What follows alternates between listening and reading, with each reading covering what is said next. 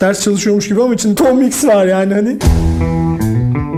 Okuduktan sonra siz ne okudum ben yani görsel olanla metinsel olanı, içerik olanı böyle çok güzel birbirinin içinde eritiyor. Ben açık konuşayım mı? Yani ben sonunda ağladım. Tamam. Hakan Hocam hoş geldiniz. Merhabalar. Bize hangi kitabı seçtiniz, ne getirdiniz hocam? Ee, ya biraz aslında konseptinize tam oturuyorum bilmiyorum ama bugün Sıradan Zaferler isimli bir grafik roman üzerine konuşacağız. Manur Larsenet yani Larsone. Ee, Fransız bir çizerin e, kendi yazıp çizdiği bir grafik roman. Yani şey e, edebiyatla çok e, sırt sırta aslında. Çok oturuyor konseptimiz evet, bayağı, için. bayağı oturuyor. Farklı bir renk olacak bu bölüm diye Aynen benim düşünüyorum. de söyleyeceklerim var o yüzden bunu seçtim. Siz e, bu arada e, sosyal medyada da yaptığınız çizimlerle Lilliput ismini verdiğiniz çizimlerle Evet. tanınıyorsunuz bu Evet. arada. Birazcık ondan da bahsedelim isterseniz Ee, başlamadan. Lilliput serisi Instagram'da benim 2 sene 3 senedir sanırım devam ettirdiğim bir seri. İşte mimarlık bölümünde araştırma görevlisiyim. Ee, böyle mekan üzerine, mekan ve karakter, mekan ve beden üzerine, fotoğraf üzerine yaptığım illüstrasyonlardan oluşuyor. Büyük ölçekli karakterler çiziyorum. 2 senedir, 2,5-3 senedir devam ediyorum. Ee, biraz bilinirliği var. Yakında bir kitabım çıkacak inşallah benim de. Öyle bir şey evet Lilliputların kitabı çıkacak inşallah. Yani birkaç ay sonra çıkacak diye umuyorum. Hazırlık aşamasında. Lilliputlardan da böyle bir edebiyat çıkacak mı yani? Ee, yani Konuşacaklar edebiyat- Ee, Yok yani aslında öyle değil. Biraz foto illüstrasyon kitabı gibi. Yani yaptığım işleri böyle derleyip ama farklı bir kurguda başka bir çerçeve oluşturdum onun için. Böyle bir şey izleme kitabı aslında. Keyifli bir böyle karikatür kitabı gibi bir şey olacak. Peki hocam Sıradan Zaferler kitabını neden seçtiniz? Ee, içeriğinden birazcık bahsedebilir misiniz? Ee, tabii ya önce biraz aslında şu grafik roman meselesini açayım. Normal şartlarda bizim komiks ya da çizgi roman diye bildiğimiz anlatı formu işte modernizmle birlikte çıkmış bir işte e, kare, kareleyerek çizgili hikaye anlatma formu. Ama bunun popülaritesi Amerika'da böyle 1950'lerde falan e, işte komik diye tabir ettiğimiz böyle kahraman süper kahraman hikayeleri olarak devam ediyor. Superman, Batman falan gibi ve merkezine aksiyonu alan, hızı alan, işte şiddeti alan gibi öyküler anlatıyorlar ve e, şey e, gerçeklikten biraz uzak aslında bir fantazi kuruyor daha çok. Bizde de Türkiye'de de mizah dergileri üzerinden devam eder çizgi roman. Ve bizde de daha çok yine onun daha küçük bir örneğidir. Grafik roman biraz böyle Fransa işte Franco e, Bel yani Fransa Belçika ne, ne Frankofon Frankofon e, ülkelerde. dili, evet yani o ülkelerde çıkmış bir form. E, böyle daha yavaş, edebiyata daha yatkın. E, böyle daha gündelik hayat ve gerçek hayattan referansını alan aslında bu sinemada yeni gerçekçi sinema işte Fransa yeni gerçekçiliği, İtalyan yeni akımı gibi şeylerden de beslenen e, gündelik hayatı, bildiğimiz gündelik hayatı böyle yavaş, zamanı böyle yavaşlatarak ve aslında daha da derinleştirerek ve katman katman anlatan bir form. Bu da aslında sıradan zaferlerde Manular Senet'in böyle 9 senede falan çizdiği 4 ciltten oluşan bir şey. Bizde tek sene. evet yani tek başına basıldı yani bir albüm olarak 4 cilt birlikte. Ee, ben 200 sene falan önce okudum ve yani böyle dünyam değişti diyebilirim. Bir kere şöyle bir şey var. Hikayenin özünde baş karakter 20'lerinin sonunda bir fotoğrafçı. Evet. Babası e, emekli bir tersane işçisi. Benim de babam emekli tersane işçisi İstanbul'da. Öyle bir şey var ve çocuk e, işte babasının yani şey babasının şeyinin dışında çıkıp sanat okumaya Fransa'ya gidiyor. Pa- ya Paris'e gidiyor pardon.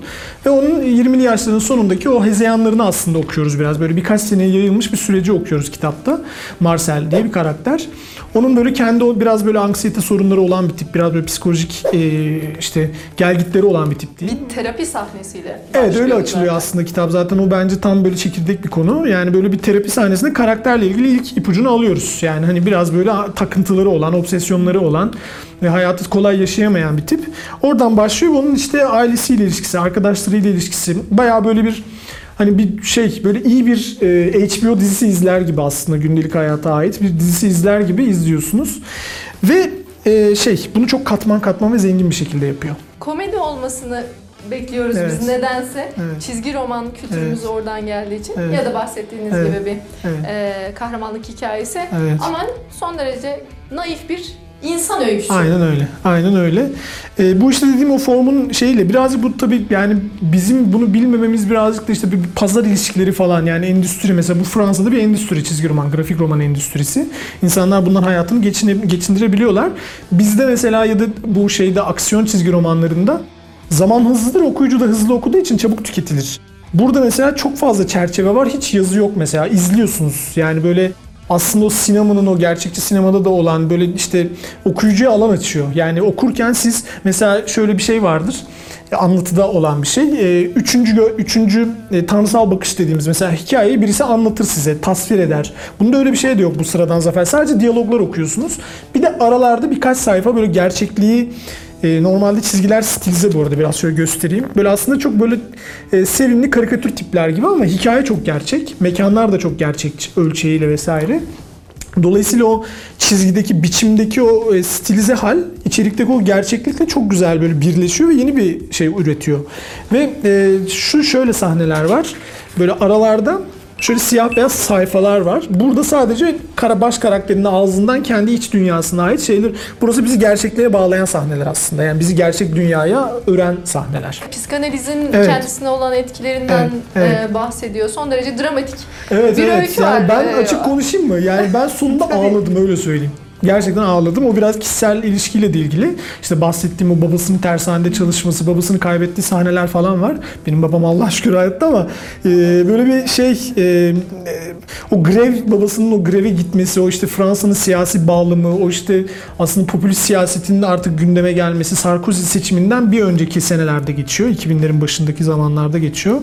Hem real politik Evet. Diye Evet. göndermeleri Evet, var biraz. kesinlikle öyle. Hem kesinlikle de öyle. geçmişle bir hesaplaşması var Aynen, sanırım. aynen. Fransız Yani bu- tarihiyle, savaşlarıyla. Kesinlikle öyle. İşte o Cezayir Savaşı'na yani böyle bir aslında bence bir hikayeyi güçlü yapan edebiyatta da böyledir. Güçlü yapan onun zaman ve zaman ve mekansal genleşmesidir. Yani bir e, Arka bir- plan. Aynen öyle arka plandır. İşte kronotop diye bunu mesela işte Bakhtin e, diye tarifler böyle anda aslında bütün zaman ve mekansal gerçekliğin o sırada o şeyde zerk olması gibi. Bunu çok iyi beceriyor. Hem zamansal bağlamı hem mekansal bağlamı işte o siyasi içerikleri e, gündelik hayatta bir, yani 7'den 7 bütün ölçeklerde bir şey var, derinlik var. Bu da aslında okuduktan sonra siz ne okudum ben duygusuyla şey yapıyor yani üretiyor. Duygusunu üretiyor. Fransa'da 4 cilt Evet. halinde basılmış sanırım. Evet, aynen. Türkiye'de Türkiye'de tek yani şöyle e, şey mesela çizgi roman üretmek çok zor bir iştir. Ben de işte deniyorum, yapmaya çalışıyorum. İnşallah yapacağım bir gün başından sonuna oturup. E, çok vakit alan bir iş. Yani bir sayfayı atıyorum 3 günde falan ancak ve gerçekten konsantre olarak yapıyorsunuz. Ve bu hani tek başınıza yaptığınız bir iş olduğu için yani sırt ağrıları bela yani çok zor bir iş. Hani sinema gibi el değil. Kesinlikle bir iş kolektif bir gerçekten. iş. Hani renk, renklemecisi belki başka birisi olabilir falan ama öyküyü siz kuruyor. Her şey bireysel bir iş yani çoğunlukla. Dolayısıyla hani zamana yayılarak çıkıyor. Mesela işte Manu Larsenet başlıyor. Atıyorum 60 sayfalık bir bölümü bitiyor. O bir fasikül olarak çıkıyor. Sonra birkaç sene daha geçiyor. Yeni bir fasikül. Hani bir 9 senede falan 4 fasikül tamamlanıyor. Bizde hepsi birlikte basıldığı için biz biraz şanslıyız. Yani normalde onun hepsini beklemek biraz şey olacak olurdu normal şartlarda. Peki hocam biraz da karakterlerden e, özetle bahsedecek olursak Evet. e, bir Türk olarak kitabı okurken karakterler çok e, tanıdık geldi bana. Mesela Evet. anne figürü Evet, evet, evet. bizim gayet SGK'lı bir Evet, evet iş kesinlikle bul öyle. diyen Kesinlikle öyle. gibi bir anne Evet figürü yani bence onu becermesi de şeyden bu aslında yani yaşadığımız e, ekonomik bağlam ya da kapitalist ekonomi neyse artık o bu sınıflar üretiyor ve bu sınıfların e, şeyleri var. Yani o ekonomi içinde konumları var. Yani bu mesela işçi ailesi. Hani işte bir Fransa'nın kırsalında yaşayan taşrada yaşayan bir işçi ailesinden geliyor zaten Mersel. Aslında bence temel çelişkisi de oradan kaynaklanıyor. Yani sanatçı olmak isteyen varoluşunu onun üzerine kurmak isteyen bir tip ama geçmişindeki o işte o e, babasının o işçi emek denilen şeyle mücadelesi, onun hakkını araması, işte mesela muhtemelen çok böyle gelir seviyesi çok yüksek bir sınıfta büyümemesi vesaire gibi bu çelişkilerden e, ileri geri şey yapıyor, öyküyü kuruyor. İzler biz okurken de ben özellikle çok empati kurdum gerçekten. Hani kardeşi var bir tane. Benim de kardeşim, erkek kardeşim var ve o mesela kardeşiyle bir araya geldiğinde böyle eğleniyorlar ya. Böyle o, o bir şey anı, bir böyle katarsis anı. George. Evet aynen George diye bağırıyorlar birbirlerine. Mesela kardeşimle ilişkime çok yakın falan ve o şey aslında sınıfsal olarak böyle bir denge kurulduğu zaman size hemen yakalayacak içerikler var. Annenin o anneliği yani diyor işte artık senin için endişeleneceğim, daha fazla endişeleneceğim falan çocuğu işte Marcel bir şey söylediğinde baba biraz hasta rahatsız falan. O bizdeki şeye biraz böyle sınıfsal olarak denk geldiği için hemen empati kurma şeyi oluyor yani beceriyor onu. Bizim tüm e, dizilerimizde, hikayelerimizde olan bilge bir aksakallı dede figürü gibi Evet. bir figür var. Evet, o- Biraz ters köşe yapan bir figür ama Evet, evet, o şey babasının iş arkadaşıydı yanlış hatırlamıyorsam şey e, G- Grev. asker. Evet, aynen. Anlatının o işte kronotop dediğimiz o zaman mekansal bağlam biraz böyle bilgi karakterler üzerinden okuyoruz. Onun tiradları, onun ve yani kitabın en güzel tarafı şu az önce bahsettiğim gibi dış ses yok kitapta. Bu aslında öyküyü diyegetik hale getiriyor. Yani daha akış. Siz onun içine hapsoluyor. Dış ses olduğunda yabancılaşma oluyor ya. Bir tek o ara sahnelerde dış ses var. Onun dışındaki bütün o edebi bilgi ve işte içeriğini diyaloglardan kuruyor. Yani karakteri uzun uzun tartışıyorlar. Mesela yolda yürüyorlar ve uzun uzun balonlarla konuşuyorlar. Siz bir yandan oradaki pastoral atmosferi deneyimliyorsunuz. Bir yandan da o diyalogları, o işte o bilgi karakterliki olan diyalogları da aslında Fransa'nın o işte e, savaş dönemindeki içerikleri, e, oradaki travmaları, işte kendi o varoluşsal sorunları onun üzerinden çözmeye çalışması falan öykünün genleştiği yerler o karakterler. O karakterler babasıyla diyaloğunda mesela babası biraz böyle Alzheimer gibi. Ama mesela onun da diyaloglarında da öyle öykü bağlama oturuyor böyle gid- giderek şişiyor falan. Oralarda daha böyle şey öykünün e, böyle kendini böyle zenginleştirdiği şeyler olmaya başlıyor. Manu Larsen'e aslında böyle mesela bakınca böyle hani gazetelerin arka sayfalarında bant karikatürler olurdu eskiden. Yani böyle basit çizimli, hızlı üretilmiş. Biraz çizgi tipi ona benziyor ama aslında adamın böyle mesela Brodrag raporu diye başka bir çizgi romanı var. O mesela inanılmaz karanlık bir roman, çizgi roman, grafik roman ya da. Ve öyküsü de öyle ağır böyle şeyi de çizgi dili de öyle. E bu işte bu kontrastla bence bunu beceriyor. Anlattığı konular böyle küçük küçük mizahlarla beslese de ağır ve sizin aslında hani dünya üzerindeki yerinizi sorgulatan şeyler ama bunu sevimli bir evren içinde yaptığı için de kabul edilebilir bir hale getiriyor. Bence bu yani çizgi roman dışında, grafik roman dışında bir formla üretilebilecek bir şey değil. Yani bu hani biçim ve içeriğin bu kadar örtüşüp hani okuma deneyimi de öyle. Ne sinemayla ne edebiyatla yapılabileceğiniz bir şey değil. Bunu bence başarılı kılan da o. Yani görsel olanla metinsel olan, içerik olanı böyle çok güzel birbirinin içinde eritiyor. Bir çatışmayla eritiyor. Yani inanılmaz adamlar bunlar yani hani şey hayatını böyle tek böyle masa başında çizmeye ve hani böyle insanlara öyküler anlatmaya, tekil olarak bireysel öyküler anlatmaya adamış insanlar. O yüzden ya bizde de var bence karşılığı. Yani bizde de gerçekten iyi grafik roman üretmeye çalışan özellikle son yıllarda mizah dergileri kökenli olup biraz daha yavaş yavaş bağlamını genleştiren e, çizerler, yeni genç çizerler falan da var. Ben bu kitabı insanlara hediye ediyorum. Yani alıyorum ve yolluyorum kargoyla okuyun diye. Çünkü algı biraz şey çocukluğumuzda da öyleydi. Ben dergi okurken annem kızardı yani hani niye okuyorsun bunları? Evet. Yani öyle Ders oyun kitabı okumamız evet, gerekiyor evet, aynen çünkü öyle. bizim.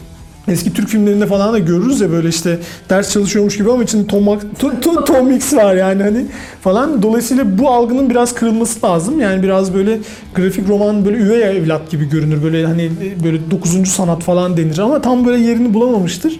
Ama bence bu böyle giderek böyle daha çok insan okudukça bunun aslında içindeki niteliği ve bilgi yoğunluğunu, zenginliğini gördükçe daha da şey yaygınlaşacaktır diye düşünüyorum. Öyle olmasını da umuyorum yani kişisel olarak. Umarım.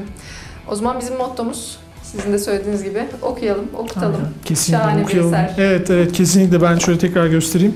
Hani izleyen herkes bir şekilde edinsin pişman olmayacaklarına şeyim. Yani bana ulaşsınlar öyle söyleyeyim. Abi Ben de katılıyorum. Evet. Teşekkür ederim hocam. Ben teşekkür ederim.